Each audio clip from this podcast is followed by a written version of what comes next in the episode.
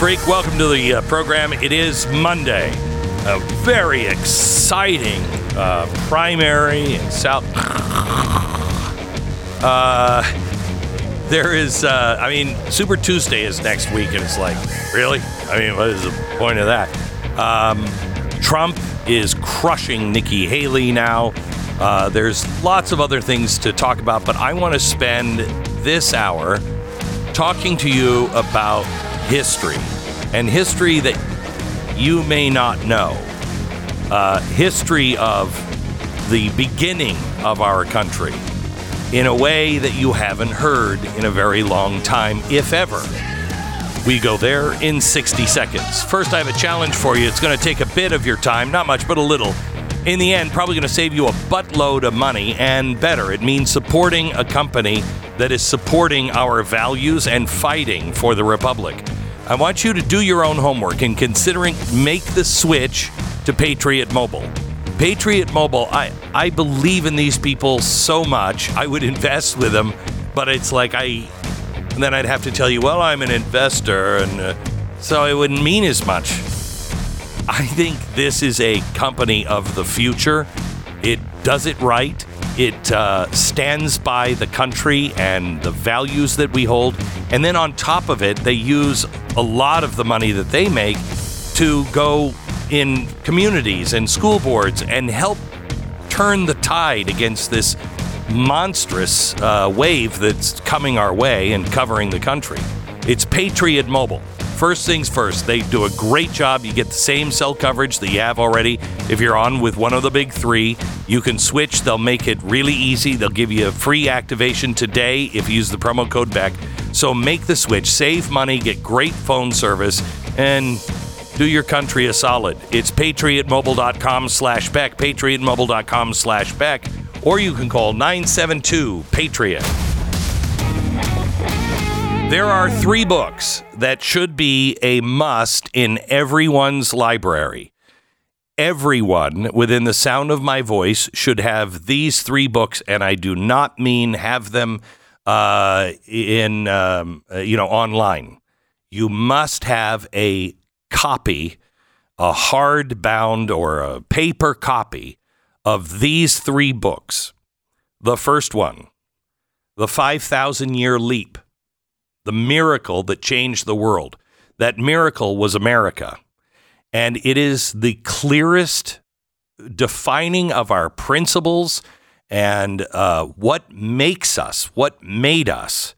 5,000 Year Leap.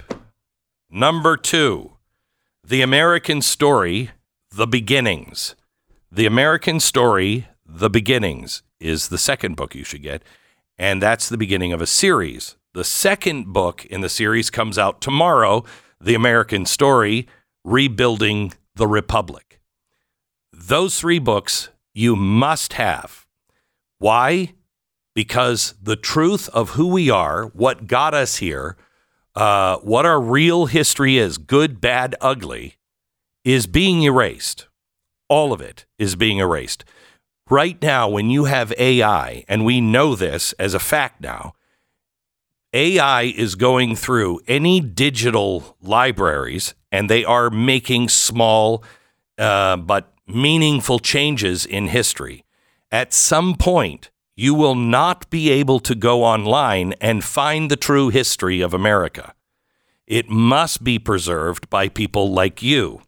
And the American story, uh, book one, The Beginnings, and now Building the Republic, um, written by David Barton and Tim Barton, his son, and they join me now, comes out tomorrow.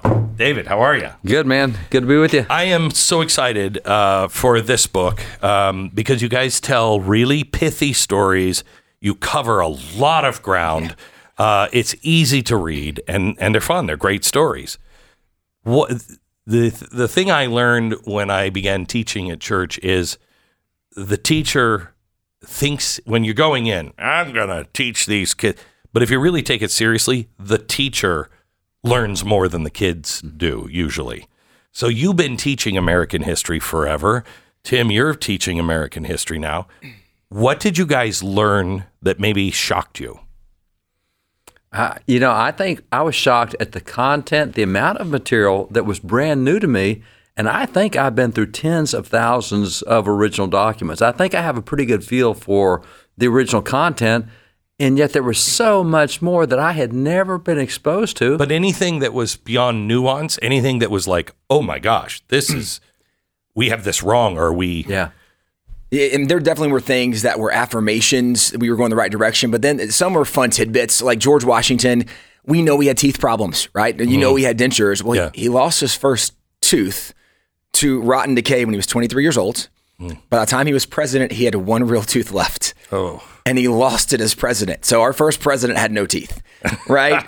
I mean, kind of fun, nuanced things. But then when, when you go further, things that have shaped the landscape in, in judicial structure, uh, the the precedent of Marbury versus Madison, judicial review, that you can come in and review and change things. And Explain, pretend I don't know what that case is. Okay, so Marbury versus Madison, the, the way it's generally understood, and this is one of the changes when we did some research and realized that the way it's being used today is a misrepresentation of what it was. But the way it's taught is No, no, wait. Tell me what it is first. What brought, what case, what is it? So Marbury versus Madison, it was a case um, where where Marbury was uh, initially serving under John Adams' presidency. Jefferson becomes president, and there's multiple judicial appointments, last minute midnight appointments. Right. And Marshall's the guy who is supposed to deliver all these appointments, get all these judges there, Right. and he has 24 hours to do it. And they don't all get delivered in time. Jefferson is in office the next day, and apparently some of these appointments were left on a desk. And Jefferson sees them and he's like, Yeah, we're not going to do that. And so they are not given, even though Adams made the appointment, they were not delivered. So are they actually judges or not? Are they supposed to hold this position or not? This is the case that goes before the Supreme Court. Well, the Supreme Court then determines that, yeah, these guys really should have their positions because it was given an appointment. Where it becomes fascinating is the Supreme Court justice that delivered the decision was the same guy who failed to deliver those things in the first oh place. Oh my gosh. He was one of the appointments that he made the Supreme Court. Wow. When the case gets to the Supreme Court, he's the one. So instead of recanting and saying like I shouldn't be here, well, then it gets even deeper and there's even more details. So what happens is this is really the first time you see pure D partisanship among the founding fathers. Because John Adams is a hardcore Federalist. Thomas Jefferson is nonpartisan. He doesn't think you ought to have a party. He thinks you ought to have principles. But he's running against uh, against Adams, and Adams says, "Well, you're not a Federalist, so you're a bad guy." So it's a really vicious, vicious, vicious campaign. This is the campaign where uh, Adam says, "Oh, your daughter's heads will be on a pike after after Jefferson is elected. Your children will be raped and murdered." Oh, the, the, the, the sermons that were preached by Yeah. each side against the other. We got Yeah. sermons that, that, that Yeah. it's just and, and to clarify, it wasn't Adams saying that, but it was people on No, Adams' it was- side that yeah. were saying that. Yeah, yeah, yeah, yeah. Right. Um, and Jefferson went back and said he was that, that uh, Adams was a, a, a hermaphrodite uh, figure, it having neither the firmness of a man or the what was it, the wisdom of a woman, something like yeah, that. That's Yeah. right. And, and, and so what happens with this thing is you, this is where this actually led to a constitutional amendment because it was back then that when you got elected president, it was four months until the next president took office. So you've got a four month lame duck period.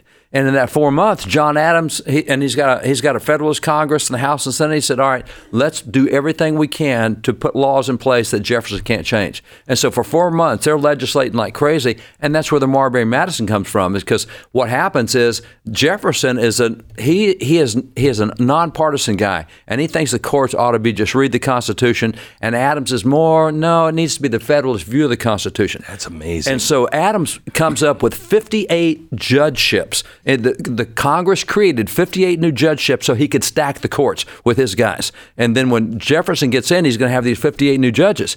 So he gives all. They get the the judicial commissions. It's called signed, sealed, and delivered. They make the commission. Then John Adams signs it. Then they put the seal of the United States on it, and the Secretary of State delivers that that to the judge, and that's signed, sealed, and delivered. That's where the phrase comes from. So he did that for all these things, except as Tim pointed out, your Secretary of State was John Marshall. John Marshall. And what Adams does, he says, well, to really reinforce the Supreme Court, I'm going to put my Secretary of State as Chief Justice, U.S. Supreme Court. So he appoints Marshall to be the Chief Justice, Supreme Court. Holy cow. So- this is what they're doing. The left does now. Exactly. But, but what the the argument is today is that well, you're supposed to have judicial review, that the Supreme Court can look and they can overturn things.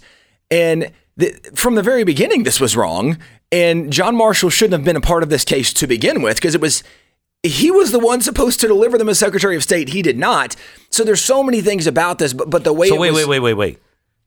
This is where judicial This is review where it comes, from, and this it- it's on such a flawed historical basis. This is, and I'll tell you what's really interesting too is if you'll look at judicial review, the right of the Supreme Court to review legislative actions and strike them down.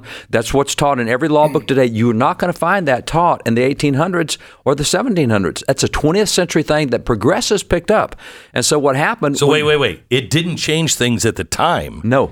It was brought up by the progressives later. Later, It's- as the example of how you should do it. It's it's very similar to when the progressives brought up Jefferson's phrase "separation of church and state" and used it right, Right. in the 1950s, 60s, and 70s to remove religion. When if you go back and read Jefferson's letter, he's not talking about removing religion. He's talking about protecting, Protecting religion from the government. But this is what progressives did.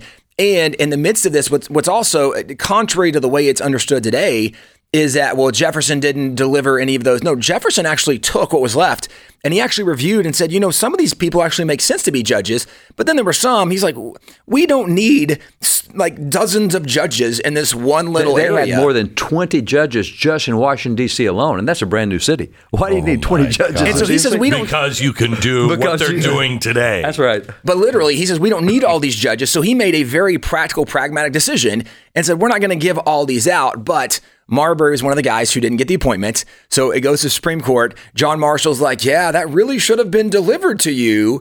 And it's a shame it wasn't. We're going to uphold this position. Well, he was the one that was supposed to deliver it. Nonetheless, th- these are things as we start. And right, I mean, I, I understand right now we're getting into the weeds of some of these stories that for history people is fun. That's not what the the majority of the book is about. Our, our, our premise with the book is that the majority of people would know the names of Washington, Adams, Jefferson, Madison, right? Maybe even an Andrew Jackson. We know those names. But if we were to ask people, can you tell me a story of James Madison? And they might say, well, he wrote the Constitution. And we'd say, well, that, that's a fact regarding, that's not a story about him. We don't know their stories anymore. And because we don't know their stories, we don't know the examples. We, we, we don't know the lessons, the precedent, even All the. we know are the weeds. right. Yes, that's right. And, and, and so often what we know is not actually correct about them, but So let me ask you, what did you learn? Oh, geez, time is flying. Um, I got to take a break. Let me pose this to you first, and then you can answer when we come back.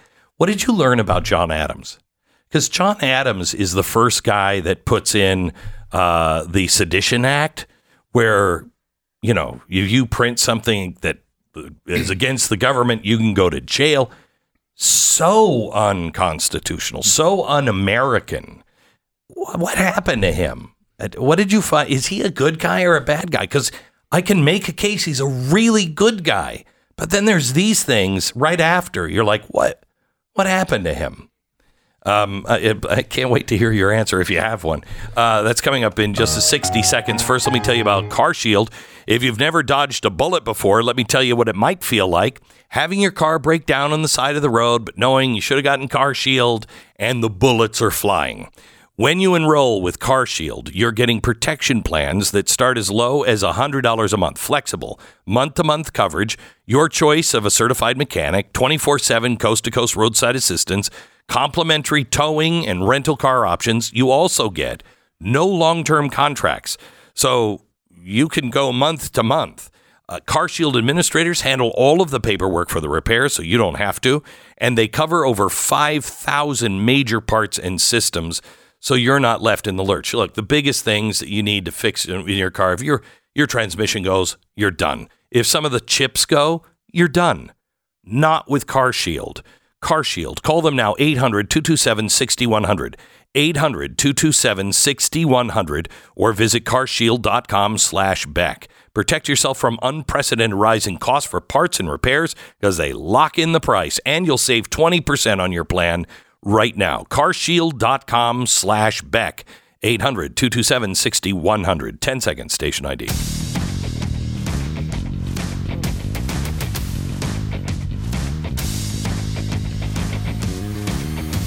You know, when it comes to Jefferson, they've always said, I mean, there was even a book called The American Sphinx. He's hard to understand. With the research that we've done, looking at the first draft of the Declaration of Right. Independence, he's not that hard to understand. No. He's not at all. He's not a sphinx. The one that's become a sphinx for me is John Adams. John Adams was part of the committee, ran the committee, if I'm not mistaken, to draft the the Declaration of Independence. He is he's a fighter. He goes and he uh, uh, you know makes sure that the the the English are represented in court. He destroys his career pretty much for for a while. Um, he he just always strikes me as a good guy. Then he gets into office, and I'm like, what are you doing? John Adams was absolutely superb on broad principles and on, uh, and and really on key leaders. He's the guy who says George Washington's got to be our commander in chief when nobody wanted Washington. He's the guy who said Jefferson's got to write the Declaration when he barely knew Jefferson. He, he was really good on broad principles. Where he falls apart is when it gets into policies and policy making. His mm. principles are so sound but he doesn't translate them because he carries personalities with him. So he gets ticked at Jefferson. Now he's going to retaliate. Ah. One, one of the really good things about him that I liked is he was humble enough to really go back and reconcile with Jefferson late in life after Yes. they had been political enemies And good friends for a good long time. man. so he is really good on broad principles and on, on seeing the right pieces. He just doesn't put them together real well. So he's a bad policy with it. executive. He was a bad executive. Yeah. And and I would go further too. Is in in doing the research, some of the context that comes out is every president oversaw a war to some extent. So uh, part part of why Jefferson and and Adams have a falling out under Washington's administration is because uh, England and France are back to war, and right half of Washington's administration is, is Team France, and half is like no no no we're, we're Team England, and so they have a falling out because obviously practical arguments we don't become a nation if France isn't our ally. If their navy doesn't come, we don't win the American Revolution. But we've now been reconciled to England for 20 years, and, and they're our number one trade partner and all these things. So they have this falling out. Well, th- France is Hang trying. on just a second. This is the time when Jefferson and Thomas Paine go to Washington right at the end of his term, right? And Yes. say we got to support Middle- France. Middle second term. yeah, and middle so second- Jeff, mm-hmm. so Adams was on Washington's side, saying, "No, no, no, you don't understand. It's a different Adams, revolution." All the Federalists, man, the Federalists were hardcore pro Great Britain. I mean, w- when when the War of 1812 breaks out later, they oppose the War of 1812 because it's against Great Britain. But wait, Great Britain's taking your ships, they're impressing your guys, So they're blowing you out of the water. But they're so loyal to Great Britain at all costs. We'll, we'll stand with Great Britain, and that's where Adams was. He was he was overly loyal to Great Britain at a time when Great Britain was attacking us and taking our sailors. Uh, Well, and, and to go further, it wasn't just Great Britain that was attacking us and taking sailors. France Yeah. sent some of their naval vessels, and they were impressing Americans. They were attacking American ships. So even part of what leads Adams to do this Alien and Sedition Act is that Fran- France has actually sent people to America to recruit Americans to join them. They're impressing Americans, and so Adams is like, "We're stopping this right now." So it wasn't the idea of necessarily silencing American voices as it was silencing the French people in America. So- but but the reason I say it is, is you well, can but look- that's what Wilson did with Germans, mm-hmm. and you saw where that went. Right. But for Adams, I think some some of his motivation was very good. Yeah. But the way it played out became very, very bad in some areas. Uh, and, and we, we kind of dive through this in the book, giving context, and it's not to justify him, but you see where he's coming from. And it's a little bit like when FDR, and this is not quite the same, but FDR doesn't even turn to the Japanese, and we're like, that's totally evil. But I understand if you're in FDR's position, you're like, what options do we have? We know there's Japanese spies here. We don't know who they are. We don't, don't know know. where they are. Listen to the guy you sent out to find if there were if it was a widespread thing. Who came back and said no, mm-hmm. and then was ordered to start them and immediately quit. I mean, he built them Yeah. and then immediately quit. Said I don't want anything to do with this. That's right. Yeah. So And that's where that's where Adams was really good on the broad things. He, he really got the broad things right. When it came to putting them into policy and applying them, he, he messed up pretty often. I think that's the way I would be as president. I, I'm pretty good at the mm-hmm. broad things, but I would be horrible as a president. I would be horrible as a president. You know, you can that you have everybody has their own skill, and uh, and uh, to recognize it, which I think you're saying that Adams did at the end. Adams, is was- great. Adams is kind of an indispensable man. He, you know, we call Washington Yeah. that, but without Adams, you don't get the results that we got in the revolution because he helped put the right people. You know, look at how we look at uh, Elon Musk now. And I'm not saying politically, I, I'm still out. I don't have any idea where he is.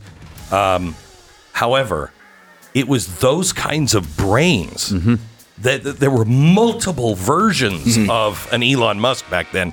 This never happened before. Uh, hopefully, it would happen again, but we'll see. Okay, maybe we're too far in the weeds. I mean, it's a geek fest when we start talking history and the American Revolution. The name of the story is The American Story Building the Republic. David Barton and Tim Barton.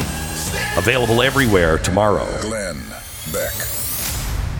Life often keeps you so incredibly busy that you don't have the time to be held back from living it because of pain. Most of the pain that we suffer, especially on a regular basis, is caused by inflammation in our joints. If you've ever had it, you know exactly what I mean. I used to suffer with frequent terrible pain in my hands. I mean, David used to travel with me. It was it was horrific. Uh, tried a lot of things to make it go away. The only thing that broke its back is Relief Factor. It's a daily supplement that helps your body fight pain by fighting inflammation. You take it every day. Uh, it's uh, 100% drug free, developed by doctors to help reduce or eliminate pain. A million people have tried it. 70% of them have gone on to order it again and again. 30% don't find any any you know relief from their pain. Okay, 70% chance, still pretty good shot, and it worked for me. See how Relief Factor can help you with their three week quick start, $19.99. Uh, you can get it now, relieffactor.com, relieffactor.com, or call 800, the number 4 relief. 800 4 relief. It's relieffactor.com. We have an incredible Wednesday night special that I'll tell you about tomorrow. You do not want to miss, but you need to be a member of Blaze TV. BlazeTV.com slash Glenn. Go there now.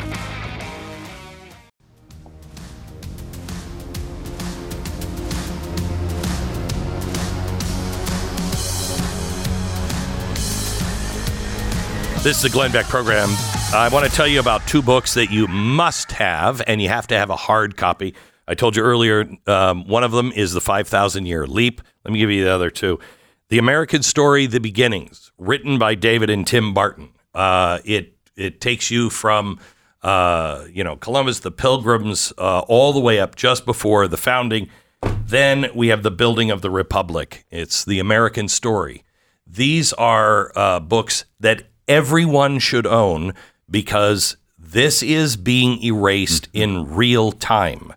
Please, they do all of their research on original documents uh, and from the people of the time. They're not going in and going, well, you know, I believe what he was really saying. You take it from them and take it from the people that actually witnessed things. Um, so let me ask you a couple of things. I have looked for bad things on Washington just because, I mean, he was so seemingly perfect and such an ideal man. Does he stand up after the scrutiny of really looking into the first presidents? Do you think he stands up? Absolutely, I, especially comparatively, right to the other presidents. He he set the tone and the example, and the example he set put America on the trajectory for success, like like nobody could have done. Uh, as you mentioned, looking at him for flaws and errors. Obviously, we come from the position, right? Nobody's perfect. Yeah. Uh, as people of faith, we believe that Jesus came because we're Yeah, not perfect. Right. With that being said, was he the perfect man for the job? Unquestionably. Did he do things nobody else could have done? Uh, of course. And he's he reminds me a little bit uh, in in the Bible. There's there's four gospels. The Gospel of John. John finishes the gospel by saying that were we to include everything Jesus did, Yeah. there's not enough books, right? There's Right. there's not enough places in the world. That's kind of how you feel about Washington. The more you research and study him, you're like, this you, guy, you found he made mistakes, but you didn't find any like. nothing. Yeah, I mean, It's, he, were- he's amazing. It, it is amazing. And, and the other one, John Quincy Adams was a lot like that. I, I, I know everybody's got good, bad, ugly about him. John Quincy Adams was another that was amazing for the lack of mistakes and the lack of really bad decisions that he made. It's just not there. His opponents were really rough, like Andrew Jackson. But I, I, I was really surprised at both Washington and John Quincy Adams how clean their administrations were, Mm. how well they unified people or tried to. I mean, they were principle driven Yeah, guys. because we were we were talking about uh, the divide, you know, with Jefferson and Adams. Um, is that in the first seven presidents? Is that the most divided? Is there a lesson here for us on division and coming back together? Did you learn anything from any of these guys? Well, I, I think it, it it makes a lot more sense why Washington in his farewell address gave some of the advice he gave. yes. It wasn't just open ended advice.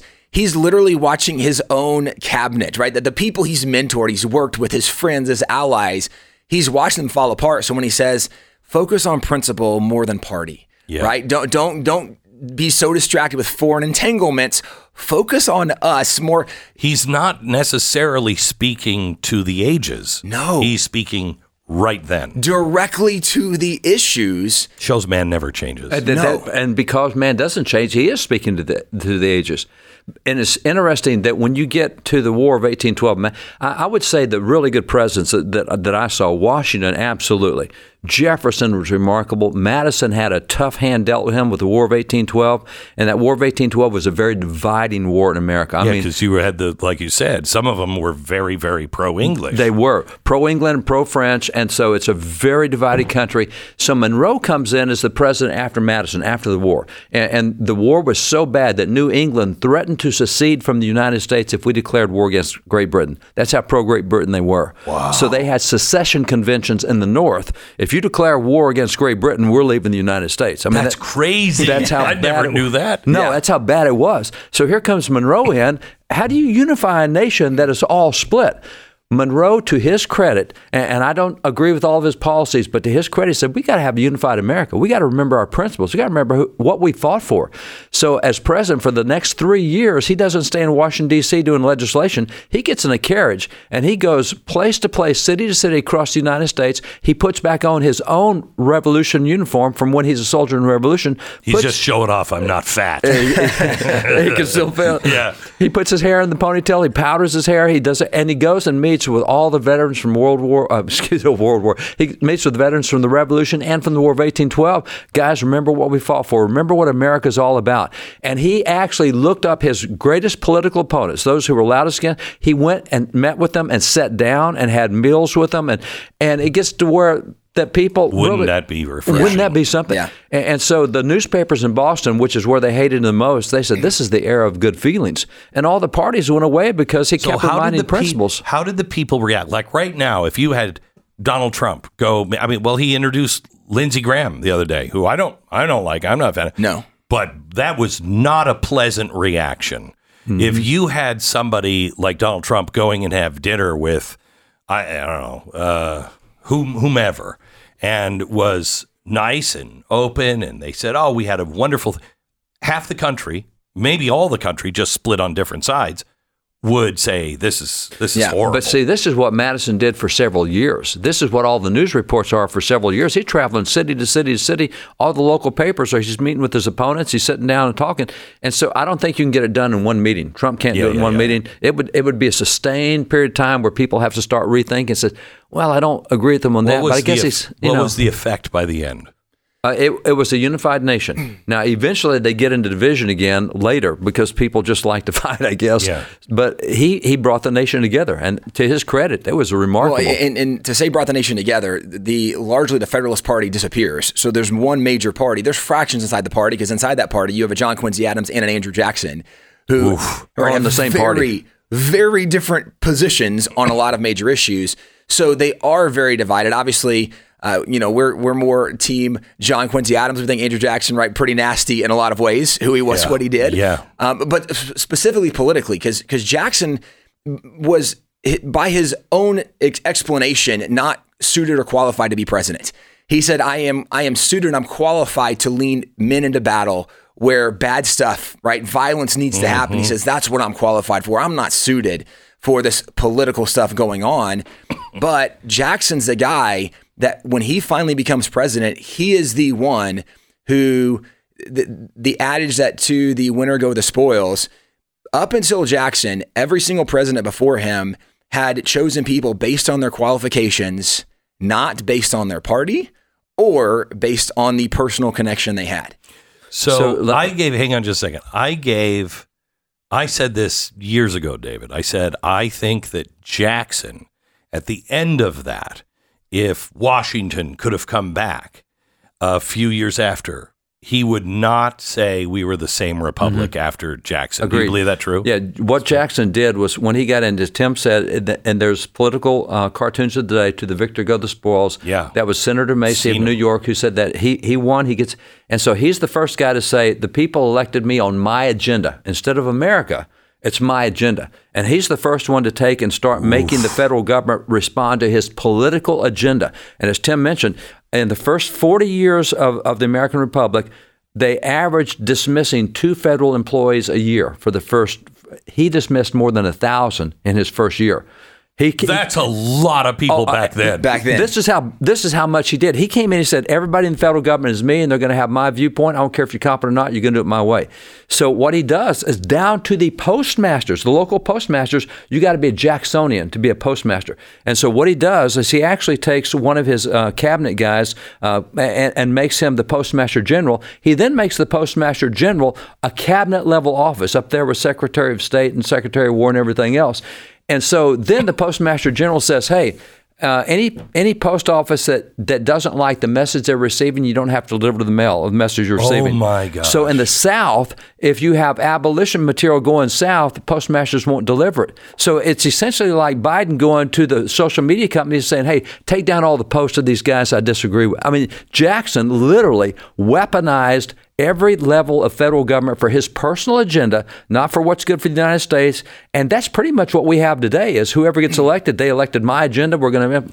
So how do we then? How do we look at? Because if if Trump goes in, he has got to fire. I mean, I would be for this with anybody doing it. You have got to shut these agencies Yeah. down mm-hmm. or pare them to the bone. And they're going to say, you're just trying to force your agenda. They're going to say he was doing or will be doing what Jackson did. What's the difference?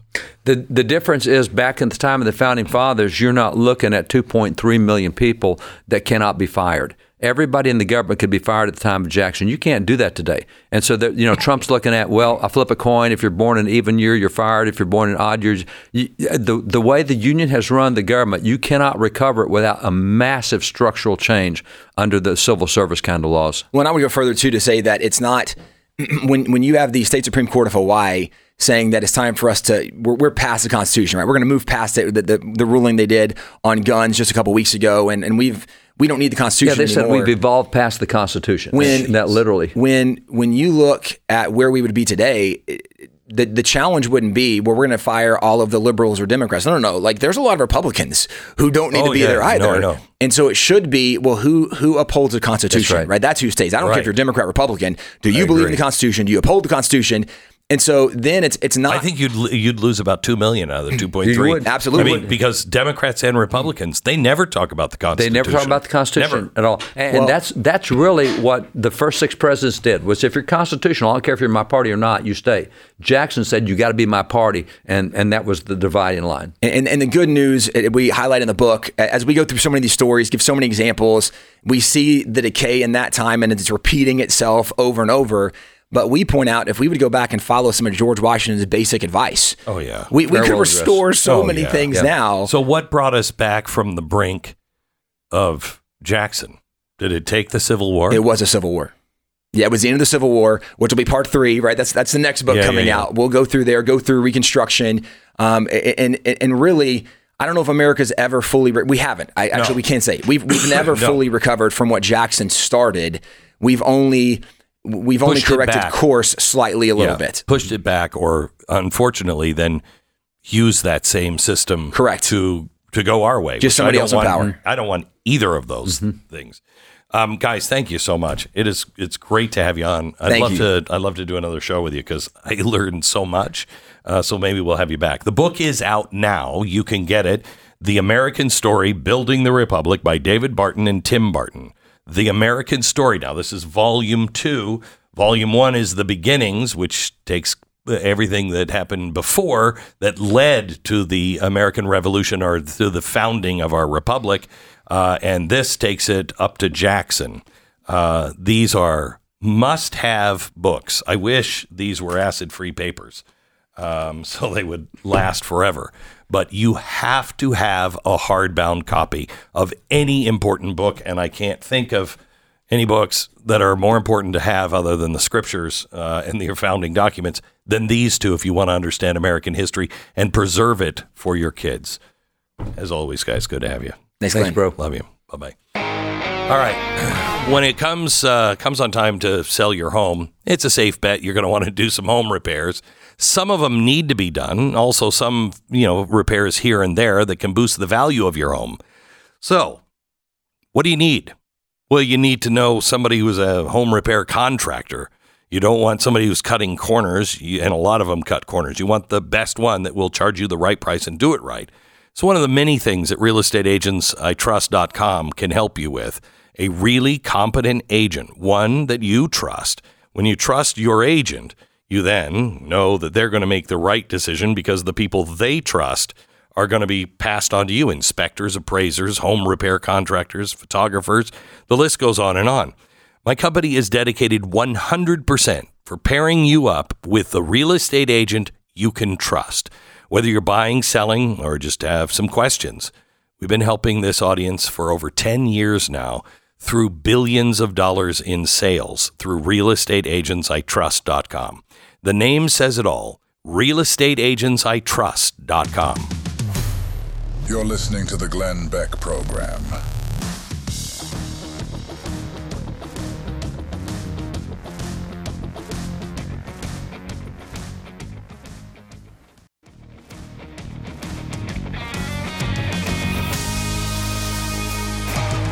Welcome to the Glenn Beck program.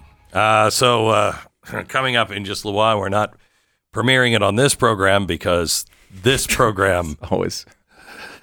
this program, uh, would probably get into real trouble well, for this. yes. Uh, so, Stu's just releasing it on the internet. Yes. you know, That's the safe uh, place. that's the safe place. Uh, you've got a little play-by-play. Yeah. Uh, yeah. Some sportscasters announcing real life events. Today's matchup is Israel versus Hamas. Uh, from the mainstream media perspective, Hmm. the, So it's going to be it's going to be very pro-Israel. oh no, not no, it didn't come out that way at all, and it's a, maybe a tad offensive. But I feel like it is important to shine light on how absurd the coverage is of Israel versus Hamas these days. How much of the how many of the lines that you took? Uh, how much of it is at least in the exact spirit of what has been said on Instagram? hundred percent in the exact spirit. I mean, it does maybe go a, a tad farther than at least they do publicly. Yeah. Uh, though I will say many of the comments based on real world actual comments uh, from the mainstream media. unbelievable. Uh, it's incredible. It's going to be up at uh, youtube.com slash America. It's debuting in about four minutes from right now. So So excited. go there and subscribe a-tingle. to the channel so we can do more of these things because obviously they're we're going to get kicked off YouTube for this or something else soon. So please uh, support at youtube.com slash America or of course on Blaze TV, blazetv.com slash Glenn. Promo code is Glenn. So this week I'm going to be talking a little bit about uh, Christian nationalism uh, and how it's being used. It's shockingly being reported everywhere. Kind of like, you know, what I was thinking about, Judy, as we were talking about the news, is maybe it's time for a great reset. and everybody was talking about it's happening again, and there's a reason for it. And I will show that to you on the Wednesday night special at nine o'clock on Wednesday. But I'm going to I, I'm going to also be issuing some warnings tomorrow to CPAC. Uh, there's there is something that is taking hold, and I know they're fighting against it, but uh, everyone needs to be very aware. I'll talk about that on tomorrow's radio broadcast and our podcast. If you missed any part of the show, make sure you get it on our podcast. You can get it wherever you download your podcast or listen to us. Uh, make sure you listen, like, and rate and review. The Glenn Beck Program.